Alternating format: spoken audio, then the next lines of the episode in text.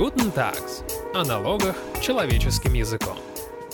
Здравствуйте, уважаемые слушатели! В эфире подкаст Guten Tax и его ведущий Ярослав Казаков. В правовой системе любого государства сложно функционировать в отрыве от правовых систем других стран. Без кооперации, в том числе в научной и в том числе в правовой сфере, в современном мире сложно выстраивать какое-либо сотрудничество, будь то экономическое или какое-то еще. А без сотрудничества, на наш скромный взгляд, невозможно и развитие. Хочется надеяться, что в конце концов международное сотрудничество России и других стран вернется на какой-то более высокий, чем сейчас уровень. Так что, по нашему мнению, вопросы международного права не стоит отодвигать на какой-то третий или более дальний план. Сегодня с нашим гостем, директором Института права БРИКС, доктором юридических наук Данилом Владимировичем Винницким и управляющим партнером юридической компании Tax Advisor Дмитрием Костальгиным мы будем говорить о том, как развивается международное налоговое право, какие существенные изменения произошли в нем в последнее время и как, в конце концов, эти изменения могут повлиять на жизнь российского бизнеса. Здравствуйте, коллеги. Добрый день. Добрый день. Давайте начнем с общего вопроса. Данил Владимирович, скажите, вот в общих чертах, как сейчас развивается международное налоговое право? По какому пути идет его развитие? Какие тенденции вы можете выделить? Знаете, исторически так сложилось, что международное налоговое право, хоть это достаточно молодая сфера и юриспруденции, и науки, она развивалась наиболее интенсивно в какие-то переходные, кризисные периоды. Мы знаем, что около 100 лет назад, в 20-е годы 20 века, имело место формирование международных конвенций об избежании двойного налогообложения, двухсторонних, на основе которых мы до сих пор работаем в значительной степени. И вот 20-е годы следующего века тоже ознаменовались некоторым переходным периодом, когда стали формироваться, подписываться абсолютно большинством стран многосторонние конвенции, то есть международное налоговое право стало менять свой формат, переходить совершенно на другой уровень регулирования, на уровень универсальный. И от периода доминирования так называемого мягкого права, когда у нас было тысячи двусторонних соглашений, и общее единство обеспечивало так называемое мягкое авторское право, то есть комментарии к модельным конвенциям, их толкование, интерпретация. Сейчас мы видим постепенное движение в сторону многосторонних конвенций, то есть более четкого, более понятного, может быть, не более понятного, но, по крайней мере, более жесткого в смысле обязательности норм регулирования. И это, конечно, очень интересная тенденция. Мы все являемся свидетелями этого. Это если коротко, но мы можем с вами Я думаю, по, можно да, да, по каждому пункту пройти дальше. Получается вот эта тенденция такого более массового да, регулирования, что не каждый как договорился друг с дружкой, потому что всегда есть некие индивидуальные особенности, например, в каких-то конвенциях, да, а тенденция на то, чтобы некий относительно универсальный механизм работал едино для всех. Отдельно, наверное, обсудим, насколько они понятны да. для всех. Совершенно верно. Я бы только, наверное, разделил изменения формального плана и еще содержательного плана. Если говорить о первой части, то есть формальном изменении, то есть изменение формы регулирования источников. Надо сказать, что хотя двухсторонние соглашения, как вы верно отметили, они различались, были разнообразны, это рождало разные споры, но все-таки изначально общий тренд был таков, что двухсторонние конвенции во многом были схожи. Проводилось специальное исследование под эгидой BFD, и авторы доказывают с учетом анализа статистики слов, выражений, что более 95% текстуального содержания более 3000 конвенций двухсторонних было единым. То есть совпадение доходило до 95%. Это очень высокий уровень. То есть мы уже были на уровне некой универсализации, но скрытой, которая обеспечивалась вот такими подспудным регулированием через модельные, модельные конвенции, через гармонизацию на уровне национальных систем, через специалистов, консалтинговые фирмы и так далее. Сейчас мы видим, что вот эти антиуклонительные правила, которые были сформулированы, но это не только антиуклонительные, это принципы, наверное, правильно назвать распределение доходов между государствами. Просто делается часто акцент на уклонительную тематику, чтобы заинтересовать администрации в сотрудничестве, что они от этого что-то получат. Таким образом, мы видим, что изначально были эти предпосылки для единства, сейчас они обеспечиваются уже в виде единого текста конвенции. Но одновременно происходит и содержательное изменение. Это второй аспект. Основная цель двухсторонних соглашений об избежании двойного налогообложения, оно заложено в их названии. Это избежание двойного налогообложения. Цель универсального регулирования, которое сейчас формируется, более амбициозна. Это в целом установление общих принципов распределения э, налогов между государствами в частности, установление какого-то минимума налогообложения, по крайней мере, корпоративного, чтобы пресечь конкуренцию между государствами, по крайней мере, недобросовестную конкуренцию в отношении притягивания капитала, инвестиций за счет исключительно налоговых механизмов. Другие правила связаны с установлением общих принципов налогообложения IT-сектора, по крайней мере, крупного, включая создание специальных трибуналов. Ну, трибунал в русском языке Не некий очень- отте- оттенок да. такой несет ис- исторически для нас.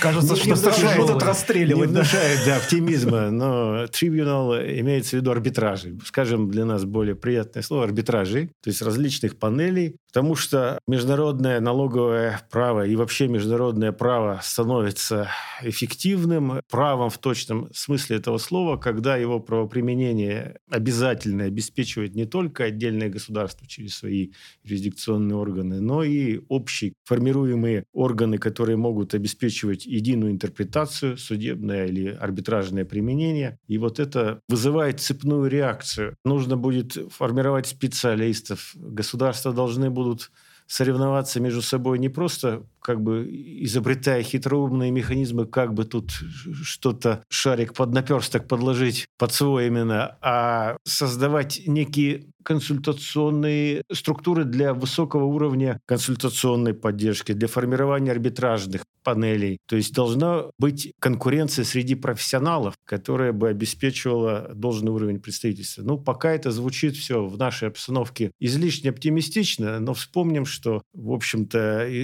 и сто лет назад эпоха кризисов, войн тоже не предвещала глобализацию и бурное развитие таких единых механизмов регулирования рынка, глобального капитала. Поэтому давайте посмотрим, к чему это все приведет.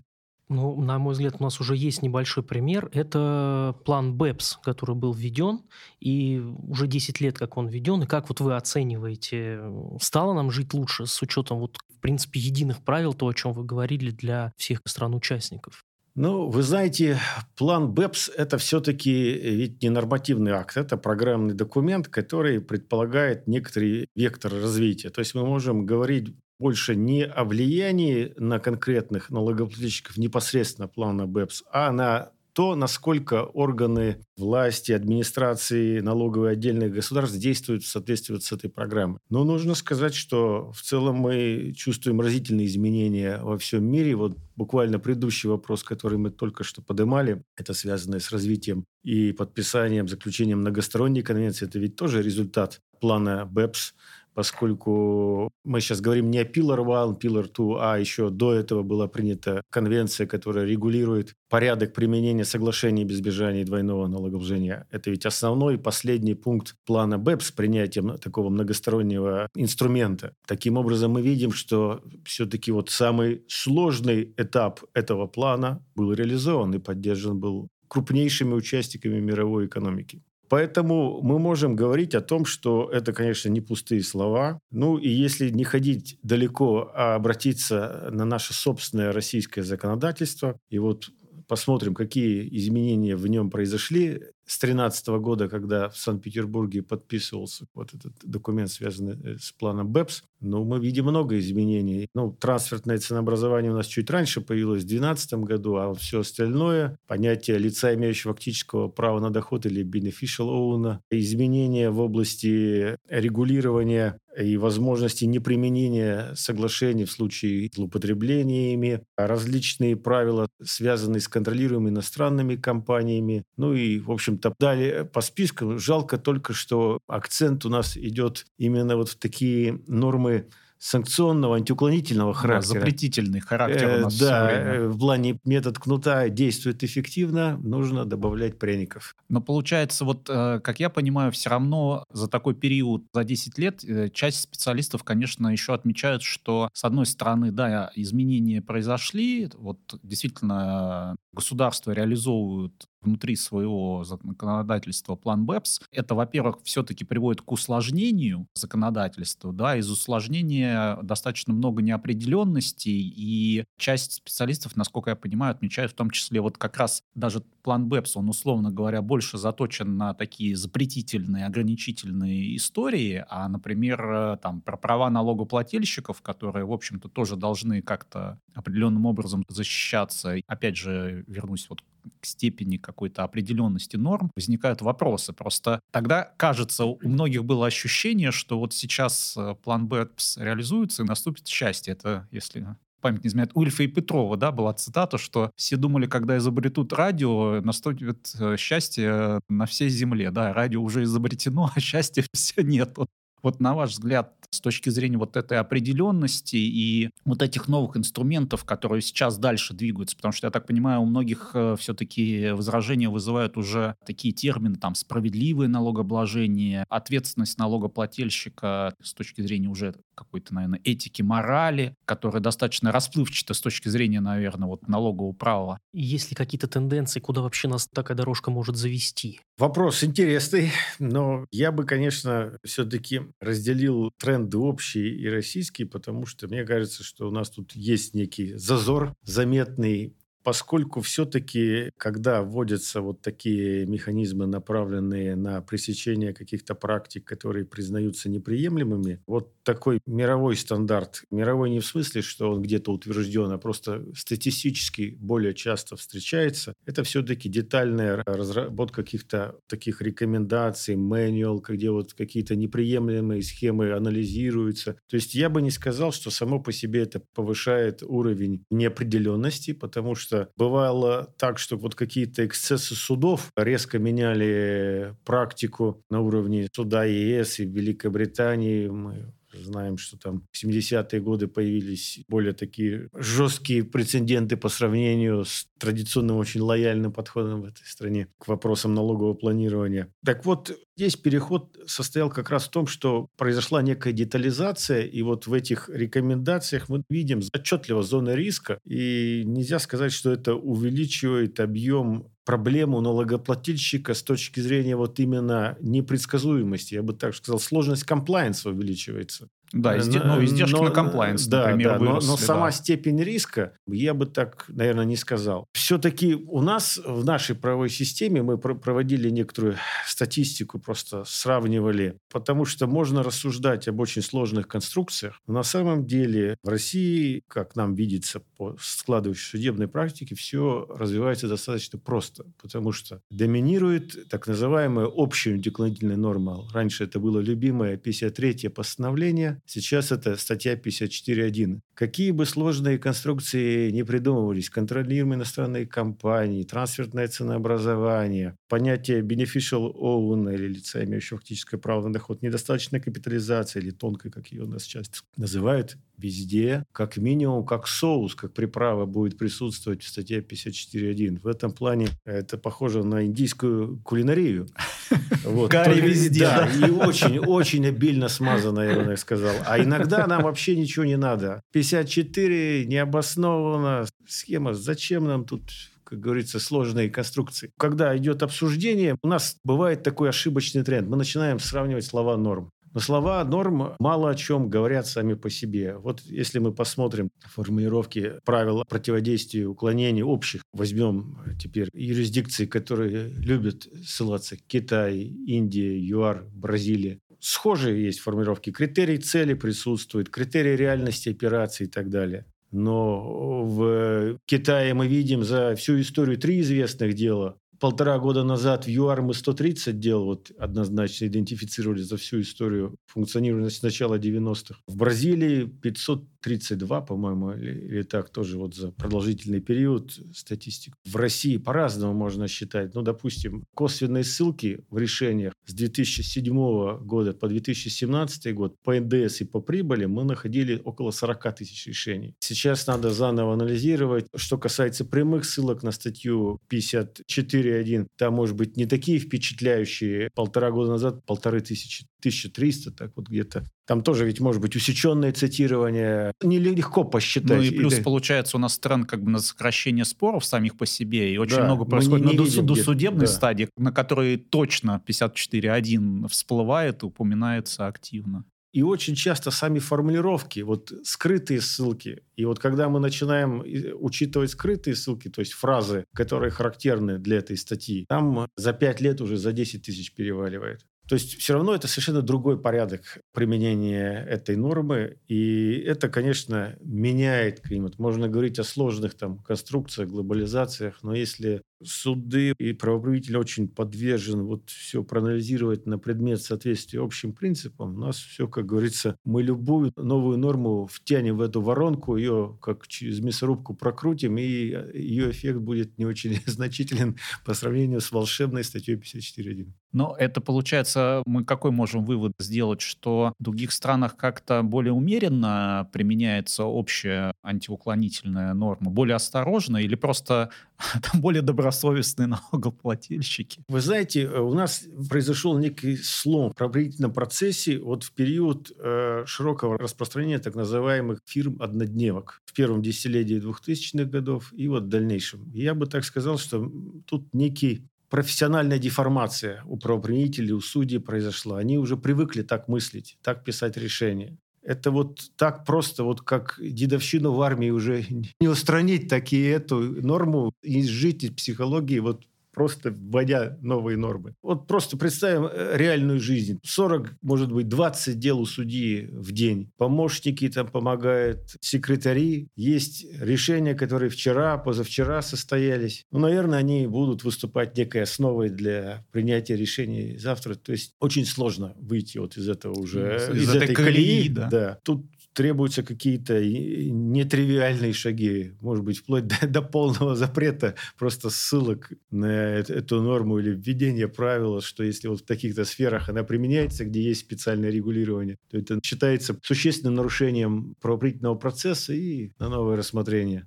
Ну, тут надо думать. Нет, ну тут Э, надо думать, я согласен, что получается, даже если мы возьмем вот э, знаменитое письмо по 54.1, в котором как раз оставим то, что там про однодневки, да, но там как раз и очень много про антиуклонительные нормы второй части, и все равно вот это действительно, как вы говорите, через мясорубку прокручивается. То есть, получается, конкретные точные нормы антиуклонительные, та же вот тонкая капитализация, четкое есть формальное правило, да, соотношение долга и капитала. Оно не должно быть там больше трех, да, это понятное правило, но получается из письма следует, что ну если налогоплательщик как-то вот он так управляет долгом и капиталом, что у него не 3, а 2,99, в этом можно углядеть какое-то вот э, злоупотребление, что вот он бы еще шажок сделал через эту границу, и мы бы его наказали. А он вот Оста- такой негодяй стоит, э, так сказать, дразнит нас. злоупотребляет. Да, злоупотребляет. Давайте его за руку дернем на дер- проезжую да, часть да, и на задаем. Да. Есть такая проблема, потому что это ведь не только вопрос статистики или в чью пользу принимается решение. Это меняет все. Меняет психологию, меняет стиль написания решений, меняет юридическую психологию. То есть нас всех на первом курсе учат правилам толкования юридических норм. Буквальное толкование, расширительное и, наоборот, направленное на сужение смысла, телеологическое и так далее. Где это все? Давайте посмотрим, как вот эти письма формируются или документы на основании статьи 54.1. Там каждый маленький правоохранитель мнит себя практически судьей Конституционного суда или там председателем суда ЕС, там выводы обобщенные. И так, широта полета и анализа. Но вот скрупулезного анализа норм, фактов, выработки стандартов, доказывания, без чего тоже невозможно нормального правительного процесса. Это все как-то уходит на второй план и видится как неким получается, фор- упро- формализмом. да. Упрощение даже. Достаточно произнести Фор- вот заклинание 54.1, и дальше уже можно... Ну да, то есть это некие такое, все переходит в зону эмоционального восприятия ситуаций. Вот как это по понятиям, справедливо или нет, и мы вот по понятиям на глаз примерно определяем. То есть, в принципе, юриспруденцию учить не обязательно для такого правительного процесса. Тут больше нужна экономика, сведения об общем контексте развития Повышенное чувство справедливости. Э, Да, да, обостренные. Это все, конечно, все-таки опыт развития цивилизации. Почему римское право было популярно и оказывало такое влияние на многие нации и государства. Это вот именно скрупулезная разработка, когда сам текст выступал как некая команда, как зона для соревнований идей по строгим правилам, то есть создавала некий предсказуемый процесс. Это обладало большей силой, как оказалось, нежели там законы Хамурапи, где примерно могу отрубить голову вот в таких-то случаях, а могу не отрубать. По истории права одна лекция посвящена э, обычно древнему вавилонскому законодательству, а римское право учат По годами сути, иногда, да. и диссертации пишут. То есть все-таки за тысячелетия мы признали, что более ценен этот подход. Он повлиял на современную цивилизацию. Вот, может быть, нам все-таки стоит вернуться вот в это общее лоно, раз оно показывает такой рост на протяжении сотен лет, нежели полагаться на собственную собственную интуицию, которая иногда может подводить. А вот если чуть-чуть вернуться назад к климату, о котором мы говорили, у нас Минфин сейчас э, приостанавливает действие налоговых соглашений, и вообще в целом прошла информация о том, что, может быть, вообще все налоговые соглашения будут приостановлены. Как вы считаете, какие правовые предпосылки для этого есть? Или это все-таки чисто политическое решение? И как такое решение повлияет, соответственно, на климат, в том числе внутри России? Сложно сказать это с точки зрения права. Я бы его больше воспринимаю как некое эмоциональное решение, потому что понятно, что Министерство финансов – это компетентный орган по соглашениям об избежании избежании двойного налогообложения. Они должны толковать, вырабатывать позиции. Здесь происходят некие перетрубации в экономических отношениях за рамками налогов. Это нельзя платить, это можно, это разрешено, можно. Как вот это все должно влиять на соглашение, что остается доходом, как их толковать, с этим совсем надо разбираться. Ну, возможно, конечно, реакции, да провалитесь вы все пропадом, грубо говоря, совершить суицид с точки зрения, потому что в случае расторжения всех, ну, Министерство финансов как компетентного органа не будет. Соглашения останутся в мире, их будут применять, они будут действовать в законодательстве, а Минфина нашего не будет в этой зоне. Вот это единственное правым последствие, которое будет, потому что все государства-члены ООН, если себя вычтем 193, никто не отказывается от применения соглашений. Какой бы вы закон самой дремучей страны не взяли, лексика, формулировки, текст, терминология базируется на соглашениях. Это общий язык, на котором говорит весь мир, вся экономика вокруг, где производятся товары, оказываются услуги. Поэтому расторжение соглашений не приведет ни к чему, кроме как к утрату полномочий у Министерства финансов хоть как-то воздействовать на эту ситуацию. Это можно сравнить с Беловежским соглашением, наоборот. Только без процедур, отказаться, утратить любой контроль над ситуацией. И, как говорится, еще пусть кто-нибудь повыше подпишет, мы не виноваты. Но получается сейчас, как бы это пока, с одной стороны, заявление, да, у нас получается пока только один, скажем так, в кавычках, прецедент или случай, да, это соглашением с Латвией, получается, да, и тут тоже занятный фактор, что, получается, сначала другое государство его приостановило, это соглашение, да, а потом вот в ответ на действия другого государства мы вроде как тоже, получается, получается, сначала приостановили, потом денонсировали. Понятно, что это тоже, наверное, в каком-то смысле там эмоционально-политическое, но вот если абстрагироваться в целом от текущей ситуации, я так понимаю, в принципе, такая практика, она новая, да, для международного налогового права? Или были уже случаи, когда там государство или приостанавливали, или как-то... Есть такое понятие tax treaty override, то есть нарушение налогового договора. Вот оно может выражаться в разных формах, в том числе приостановление в неправильном толковании толковании, отказе применения отдельных положений и так далее. Но все это, конечно, не надо смешивать с кризисными ситуациями, поскольку тогда еще Российская империя была как раз разработчиком Гаагских конвенций более ста лет назад. В некоторых из них непосредственно упоминается то, что вот какие бы подобные события ни происходили, это не повод для того, чтобы отступать от общих правил налогообложения. Поэтому здесь, как правило, требуется какое-то точечное регулирование. Здесь нет простых решений, если мы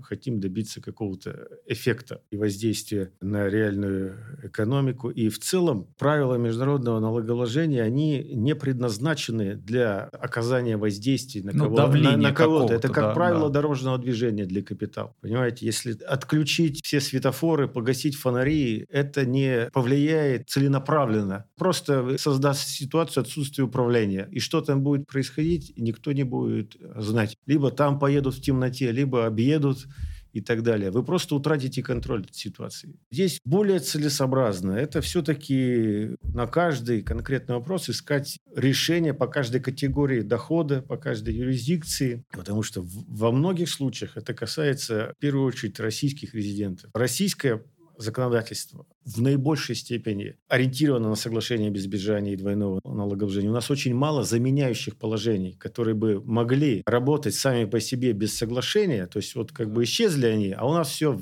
по нашем налоговом кодексе есть и не хуже. И также обеспечиваем, гарантируем и так далее. Я уж не говорю об, об эффекте двухсторонности. Заинтересованность стороны, в частности, с точки зрения нашего рынка, как раз состоит в том, в условиях отсутствия детального регулирования максимально поддерживать действие соглашений. Пусть даже вторая сторона может отказаться, это не мешает в каких-то случаях, какой-то части, по крайней мере, продолжать применять это соглашение, если это соответствует принципам ну и целесообразности и, и рынка. И, То есть, по сути, мы, как вы говорили, что, опять же, вот, э, вот этот уклон в кнут, да, а, а пряник, который, по сути, если я правильно понимаю, который может быть через национальное законодательство в том числе предоставлен предоставляться и, в общем-то, дополнительные гарантии налогоплательщикам давать, про него опять как-то... И даже это, я бы сказал, что это не кнут, это просто отсутствие каких-то принципов и регулирования, которые, ну, тот, кто воспользуется квалифицированной юридической помощью, он найдет альтернативные решения. решения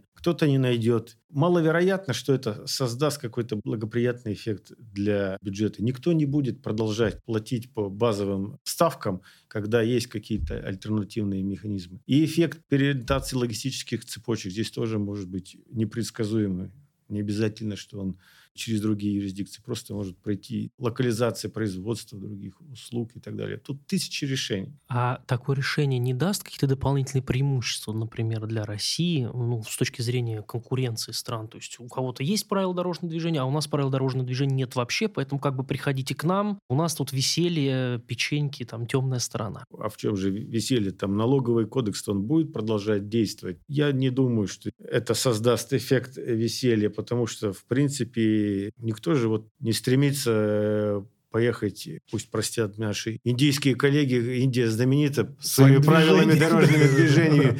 Я не слышал нигде любителей взять машину на прокат и покататься по индийским дорогам в гуще пробок и побибикать. Не происходит так. Никому не нужен хаос, темнота в современном рынке. Поэтому... Ну и тем более, да, как бизнес уже много раз говорил, что при выборе, скажем так, высокого бремени и неопределенности лучше выбрать высокое бремя, но определенное, потому что это позволяет тебе планировать делать, а в результате неопределенности вообще не очень понятно, ну, такого отсутствия правил, да, по ну, сути. Ну, это даже, я бы сказал, это алогичная неопределенность. Это вот как будет полуразрушенное здание. Кто там захочет жить? Одну стену взорвали, вторая стоит, перекрытие сверху качается. Ну, если только продолжать такую, конечно, шутейную аналогию, да, для тех, кто считает, что это не объект обложения налогом на имущество, поэтому я буду жить тем самым. Да, но жить там будет неприятно. Да, но жить там будет неприятно. Тогда давайте пофантазируем и представим, а что мы можем изменить э, в сфере международного налогового обложения или предложить миру какие-то изменения в сфере налогообложения, которые помогли бы ну, улучшить положение российского бизнеса, может быть. То есть мы поговорили про отсутствие правил, а что можно, может быть, донастроить и доработать, чтобы стало лучше? Я думаю, что вот так в индивидуальном режиме через какое-то индивидуальное решение тут сложно повлиять на глобальные правила. Обычно разрабатывается какой-то комплекс идей, платформ платформа, через международные организации происходит согласование каких-то трендов, и вот формируется постепенно некое видение возможного регулирования. В плане индивидуального решения или в части каких-то двухсторонних, или в плане ограниченного блока стран всегда эффективно предложить только какое-то упрощение регулирования. И в первую очередь, например, для малого бизнеса. Допустим, у нас традиционно применяется метод зачета в целях устранения двойного налогообложения. Это достаточно сложно, затратно. И если речь идет о защите субъектов малого, среднего предпринимательства, освоении каких-то новых рынков, где достаточно сложно выйти небольшим компаниям. Вот, например, применение метода освобождения, согласовать со странами. Это может создать предпосылки для небольших двухсторонних инвестиций. Ну, скажем так, освободить потенциал вот такого малого и среднего бизнеса для того, чтобы восполнить какие-то проблемы на рынке, защитить права этих субъектов, в общем-то, которые, очевидно, не вовлечены в какие-то глобальные конфликты и не должно это вызывать какого-то напряжения ни у кого. Я думаю, что вот Индия сейчас развивается, некоторые торговые отношения Понятно, что крупные компании могут э, достигнуть каких-то решений, а в плане упрощения малого и среднего бизнеса это, как говорится, не Италия, куда легко и просто поехать. Там все это сложнее решается. По крайней мере, снять вот какие-то административные э, препоны э, в части э, устранения двойного налогообложения, это вполне по силам и не, не, не повлияет существенно на бюджет. Я предлагаю тогда чуть-чуть переместиться в наше национальное налоговое право и налоговое регулирование. Данил Владимирович, какие, на ваш взгляд, самые актуальные, самые острые вопросы сейчас у нас в налогообложении и администрировании? Какие проблемы, на ваш взгляд, требуют вот немедленного решения для улучшения экономического Мы про 54.1 проговорили, да, да в какой-то степени. Это, наверное, Давайте, одна из основных. Это одна да. из основных, да. Ну вот кроме, то есть чтобы не повторяться. Ну вот вторую, может быть, по значимости, она отчасти связана, я бы обратил внимание на значимость процессуальных норм, налоговых процессуальных или процедурных норм. И третье, если первый мы считаем да, общую антиуклонительную норму. И третье – это, допустим, выработка стандартов доказывания по делам. В практическом плане, не в плане там теоретического, общих каких-то формировок, что никто не может быть привлечен при отсутствии вины к ответственности. Значит, если касаться вот второго вопроса о процедурно-процессуальных нормах, здесь у нас, на мой взгляд, целый ряд таких накопился системных проблем. Ну, во-первых, это некая деструктуризация налогового кодекса. За прошедшие 15 лет, хотя принимались все изменения таким парламентским большинством каждый раз, но все-таки отчетливо видно влияние на налоговый кодекс различных интересов корпоративных, ведомственных и так далее. Когда налоговый кодекс, особенно часть первая, принимался в 98 году, вступал в силу в 99 это некий был набор принципов высоких деклараций, которые там вдохновляли, настраивали правителя на определенный лад, Теперь посмотрим главы. Тут вот общие принципы. Здесь о добыче на континентальном шельфе. Потом тут общие правила налогоплательщики и его правах и обязанностей. Здесь же консолидированная группа. Тут Олимпиады в Сочи. Ну вот навставляли, и это немножко разламывает структуру и дезориентирует правообладителя в том смысле, что он не ощущает системную значимость некоторых норм, что некоторые из них являются узловыми. И наиболее пагубно вот эта деструктуризация сказалась на процессуальных нормах, потому что иногда мы наблюдаем вообще очень любопытное решение. Лет 15 назад немыслимо было, тем более 20, представить, что у нас рассматривается дело при отсутствии налогоплательщика, и потом это решение не будет отменено. Ну, вот после вступления части 1 налогового кодекса считалось как безусловное основание для отмены. Сейчас мы можем встретить такие решения. Это не общее законодательство, но можем встретить а вы докажите, чтобы если вас позвали и вы присутствовали, вы могли вообще там что-то такое сказать, чтобы решение было такое. Вот что бы вы там сказали, если бы вас позвали? А, ну это мы и так знаем, это и так понятно. Правильно вас, дураков, не позвали. Только время бы тратили да, уважаемых людей. Вот понимаете, такое некое неуважение к процессуальным нормам или сведение их к неким таким вспомогательным организационным а вот что бы это поменяло, если бы не нарушена была процессуальная норма? Это корни неверная постановка вопроса. Ответ на этот вопрос это бы поменяло все, потому что мы бы тогда оказались в рамках юридического процесса. А сейчас мы находимся, как говорится, неизвестно в рамках какой mm-hmm. процедуры. Данил Владимирович, только могу поддержать, потому что вот этот подход или логика, да, она не только там в узком смысле, как в узком примере, вернее, как вы привели уведомление о рассмотрении материалов дел, да, но глобальная проблема с раскрытием доказательств налоговыми органами и достаточно много действительно судебной практики, где налогоплательщик говорит, а вот мне не раскрыл налоговый орган эти доказательства, другие, покажите, ну, выдайте мне, чтобы я мог реализовать свое право на возражение. А суд говорит, ты мало того, что должен доказать, что тебе что-то не дали, но ты еще докажи, что если бы тебе это дали, это как-то повлияло там на выводы. Так как я могу доказать, если я этих документов не видел? Тут даже с точки зрения какой-то логики формальной уже нарушение, скажем, этого тезиса. Но абсолютно поддерживаю, что да, проблема да, существует. Это создает дает общий вектор, потому что э, некоторые практики, далекие от юриспруденции, они полагают, что вот это вопрос некий такого юридического крючкотворства. Но на самом деле эти вопросы, они задают совершенно разный вектор развития. Вот одно это у нас четкая процедура, вплоть до суда присяжных и понятное предсказуемое решение с гарантированным. А другое – это там, как говорится, кому-нибудь голову у забора открутить так, плохой человек был, понятно, что тут деньги что тратить думать, на, да. на производство, в расход его и так далее. Вот это задает общий вектор правовой системы. И мы, конечно, уже знаем, к чему это приводит, каким издержкам экономическим, там, социальным и так далее. Поэтому таким трендам нельзя позволять развиваться. И, как говорится, налоговая система – это, вот, понимаете, как лимфа. Вот там, если заведется такая разрушительная бактерия, она по всему организму будет разноситься, и, как говорится, его не просто будет спасти. Поэтому, конечно, это та зона, где юридическое сообщество, неважно, какую функцию оно выполняет, судьи, юристы, адвокаты, корпоративные юристы, представители налоговых органов должны бороться за чистоту вот этого правоприменения, жесткости, требования такого возвышенного отношения к неким процессуальным гарантиям. Потому что когда это касается человека лично, он, да, он к этому совершенно по-другому начинает к этому относиться. Да. этих норм. Совершенно по-другому. Это вот пункт второй. А третий пункт взаимосвязанный, стандарт доказывания. Можно разные нормы сочинять, материальные, процессуальные, можно исследовать факты, но если мы не будем не просто как бы выносить некое общее суждение, что вот это так и все, и дальше цитата статьи, то все это теряет смысл. Необходимо выполнить стандарт доказывания. То есть в самом мотивировочной части раскрыть, почему, допустим, вот такой-то вывод о наличии тех или иных фактов в контексте этого правительного процесса находится вне разумных сомнений, что это именно так. Или это с наибольшей вероятностью. Вот раскрыть это в рамках некоторой логики при обосновании решения, это тоже очень важный аспект, который правоприменение поднимает на иной уровень, на мой взгляд.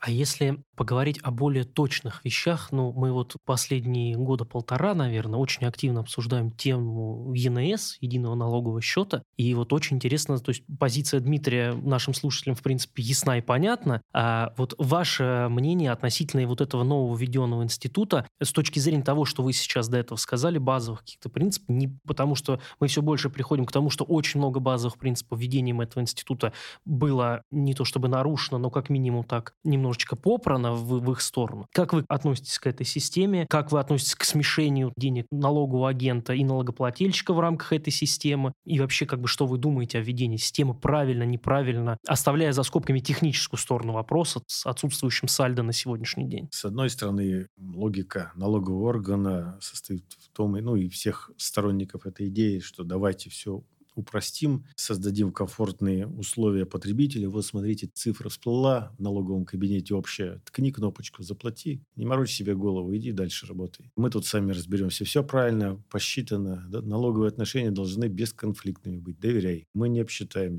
тебя. Но все-таки смысл налоговых отношений в том, что человек должен понимать, за что он платит, в связи с каким объектом налоголожения. Вот такое развитие социального инфантилизма путем в том числе не погружения в это само по себе не самое хорошая цель. И более того, в некоторых юрисдикциях, вот, допустим, роль подоходного налога, чем подчеркивается, что тут наиболее такой ощутимый для лица налог, он понимает, что он отдает свою часть, и некое социальные переживания его заставляют глубже входить и вникать в общественную жизнь. Но даже если мы не будем говорить об этих высоких материях, а чисто с юрико-технической части, вот по отзывам пока, по компании, предприятий, у нас не возникло ощущение, что это добавило определенности потому что там очень много сбоев, вопросов не отражено. Оплата предпочитают многие по-прежнему платить по старым реквизитам, потому что они понимают, за какой они налог конкретно уплачивают. Там понятно, какие обязательства и так далее. Но что касается смешения средств налоговых агентов и налогоплательщика, к сожалению, у нас это отчасти уже складывалось в правительной практике, когда очень легко принимались и разрешались дела от разграниченного характера, когда все ведь претензии обращались к налоговому агенту. То есть он не удержал у иностранной организации вот такие-то налоги с выплаченного пассивного дохода, там, с дивидендов, процентов, роялти. То есть все вот, допустим, дела, которые у нас пошли 2014 года по beneficial own еще до введения этих правил в налоговый кодекс, что там банк Интеза, там какие-то... Ну, с банков, банковские да, дела да, первые. Да, их там несколько целых, да. Фактически все претензии обращены были к налоговому агенту. Ни субсидиарно, никак не солидарно, ни даже в дело не привлекались налогоплательщики. Это, знаешь, неправильно. Такая логика, что разбирайтесь потом сами, мы тут дотянемся до того, кто ближе. Это вот создало юридические предпосылки для подобного подхода. Но в целом, конечно, логика налогового кодекса, она предполагает разделение этих обязанностей. Понятно, что там возможны взаимные расчеты, но когда мы взыскиваем с налогового агента то, что должен заплатить налогоплательщик, мы как минимум должны привлечь к делу налогоплательщика, самого его проинформировать, даже если это иностранное лицо, может быть, здесь не нужно идти по сложной процедуре, там 6 месяцев уведомлять его за рубеж, но, по крайней мере, в рамках какой-то упрощенной процедуры. Поэтому думаю, что в этом плане эта система единого счета, она обостряет эту проблему. Получается, что то, о чем вы сейчас говорили, это, по сути, говорит о том, что в налоговых правоотношениях есть определенный крен в сторону налоговой. Да? То есть у налоговой как будто бы чуть легче стандарт доказывания, чуть больше полномочий в отношении налогоплательщика. И последние годы как будто бы складывается тенденция именно больше кнута и меньше пряника. Я как бы, я считаете, бы немножко не, не такой так, крен? Нет, я бы так, наверное, не согласился с подобной формулировкой, потому что вот как раз возьмем по пунктам. Допустим, вы упомянули стандарт доказывания. Ну, в том-то и дело, что не может одна сторона иметь свой стандарт доказывания, да? То есть стандарт доказывания только тогда и появляется, когда и налогоплательщик, и налоговый орган, и суд, и, наконец, законодатель понимают,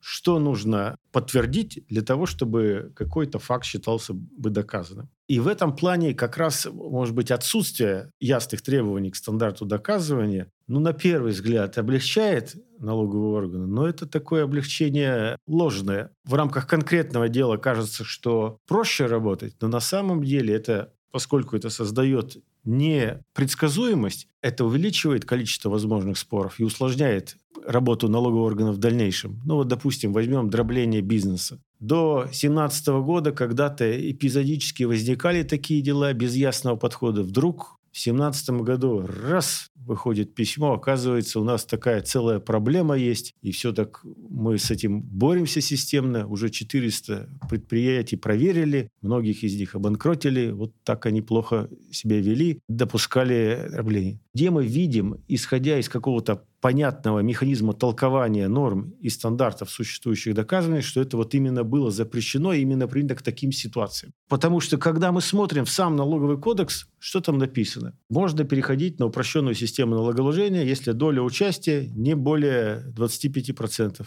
24% сделали, все нормально. Разве там есть какое-то ограничение по родственным отношениям и так далее? По крайней мере, нужно либо путем законодательных уточнений, либо путем разъяснений с сопровождением... Что они на будущее, что, да? Да, да, что мы будем считать нарушением де-факто этого требования независимости малого бизнеса и какие доказательства могут однозначно об этом свидетельствовать. И если это появляется, то, в общем-то, это более четко работает как дикий запрет указания, а не просто, что вот зона риска, в рамках которой там что-то можно с налоговым органом как-то там вступать в какие-то взаимоотношения, то ли в спор мы выйдем, то ли мы не выйдем, то ли мы какой-то придем к ситуации. Поэтому здесь в целом недостаточность четкого системного регулирования, оно по большому счету и против налогового органа работает, и против налогоплательщика, несомненно, и в целом понижает рейтинг налоговой системы, я бы так сказал. Тут нет каких-то выигравших сторон, хотя, может быть, субъективно может казаться, что это нам удобно для кого-то.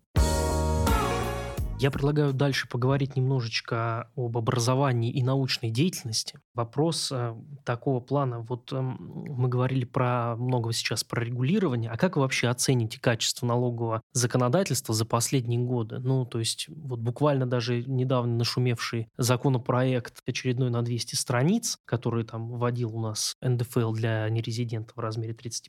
То есть мы много видим текстов законов, и при этом складывается впечатление, что с мыслями и с э, техникой у авторов этих законопроектов и законов в последнее время возникают какие-то определенные проблемы. Как вы считаете, есть ли такая проблема и в чем корни этой проблемы? То есть это недостаток образования, недостаток комплексного подхода, авторы не видят всю картину, или это, может быть, там как это лоббируют какие-то определенные интересы, как конкретные группы, я не знаю. Я думаю, что общая причина связана с тем, что мы слишком быстро принимаем законы частности налоговые. Но вот у наших итальянских коллег до сих пор один из ключевых актов, который регулирует их налоговые отношения, 23 года, 1900. Во Франции общий налоговый кодекс 56 года.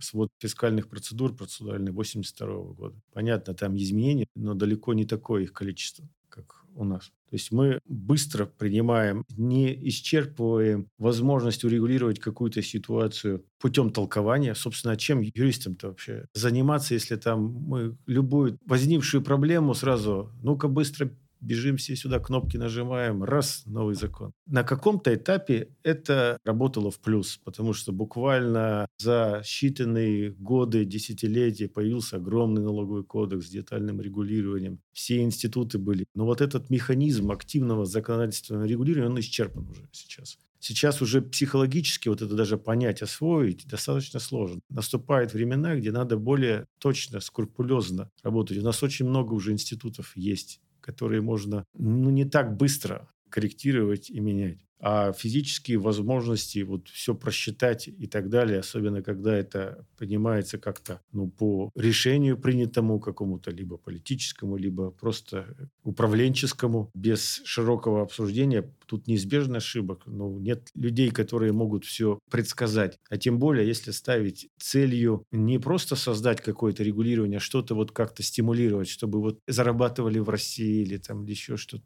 Тут по неволе налоговые механизмы, они плохо работают, вот какие-то, как, какие-то запретительные механизмы. Они просто для этого не предназначены. И что значит вообще, вы упомянули вот пример, что там повышенная ставка, когда работает за рубежом. Это вообще постановка вопроса неверная. Как можно работать вот именно по трудовому договору, просто индивидуальное лицо работает э, за рубежом? А если оно подчиняется трудовому распорядку, если там есть часть компании, где есть в смысле российского законодательства трудовой договор, то значит там возник филиал представительства когда там проблема не в том, чтобы обложить НДФЛ, НДФЛ а вообще корпоративным налогом поделиться. То есть мы создаем основания нашим партнерам для того, чтобы они забрали часть корпоративного налога. Об этом вообще как-то не подумывают. То есть если мы это будем констатировать, сам факт взимания повышенной ставки налога с работающего лица от российской компании будет признание самими российскими налоговыми органами появления множества постоянных представительств и чтобы часть прибыли российских компаний в этих юрисдикциях взималась. Я уверяю, баланс будет не в нашу пользу при таком подходе. А сколько комплайенс там будет, постановка на учет, а выход, поставили туда продукцию, ее арестовали по налоговым долгам. Кто-то там сказал, разберитесь вот с этим вопросом, ну-ка тут это. Но нельзя так указание. Это все равно, что когда больной говорит, у меня нога болит, чешется, отрежьте мне ее. Врач же не будет пилу брать и начинать резать скажет, извините, у вас тут, как говорится, мазью надо намазать у вас тут грибок на ноге, не надо резать. А здесь давайте, ну что, отрежем, сказали же, не наша зона ответственности. Вспоминается, как претензии к пуговицам есть, да, претензий к пуговицам нет, да. А костюм, в общем, не очень, да. А если это индивидуальная работа, и фактически это приравнено к независимой работе, то тогда у нас нет оснований взимать, если только у этого лица нет постоянной базы в России. Это статья 14 уже будет применяться. Совершенно другая логика. Если уж есть желание здесь повысить бремя налоголожения, то тут можно с точки зрения страховых взносов, вот тут можно поразбираться. Это не попадает в зону трансграничного регулирования. Достаточно того, что физическое лицо, допустим, будет платить для своего пенсионного обеспечения медицинского, которым он, возможно, не воспользуется. Это серьезное обременение. Может быть, лучше с этой стороны подойти к этому вопросу. И тут будет понятно, за что, по крайней мере, взимается этот налог. И такие прецеденты есть, когда нерезидентов продолжает взиматься социальные взносы, если они выраженно не отказались от того, что они не будут претендовать на эти услуги. Надо комплексно смотреть на эту проблему, а вот такие суетливые решения, они на самом деле могут только привести к ущербу. Что вы, может быть, посоветуете тем, кто хочет начать изучать налоги налоговое право? Какие сейчас навыки востребованы? Что сейчас требуется от молодого специалиста или студента, чтобы разобраться в этом бескрайнем море интересного? И вообще, есть ли, скажем так, у молодежи интерес к налогам, налоговому праву? Когда мы сталкиваемся с преподаванием, любимая у студентов тема что-нибудь там, налоговая оптимизация там, или еще что-то такое. Так что не знаю, насколько энтузиазм связан с уплатой налога, но интерес, конечно, есть определенный. Но, наверное, здесь, конечно, если есть намерение не просто выполнять какие-то узкопрофессиональные цели, а получить полноценное образование, которое будет рассчитано на многие годы и которое позволило бы претендовать на выполнение сложных функций, здесь, конечно, важно не ограничиваться анализом только одной правовой системы. Как бы страны не начинали друг от друга отдаляться где-то, все равно мы видим, что общие закономерности, они едины, это совершенно другой уровень кругозора, если работать в режиме сравнительного анализа, воспринимать во всем богатстве возможных решений. Никто не будет заниматься автомобилестроением, специализироваться, изучая только опыт работы завода ВАЗ. Да? То есть надо все понять, как в мире автомобильная промышленность функционирует. Также и здесь. Множество есть универсальных решений, которые пришли не из российской юрисдикции. Многие положения налогового кодекса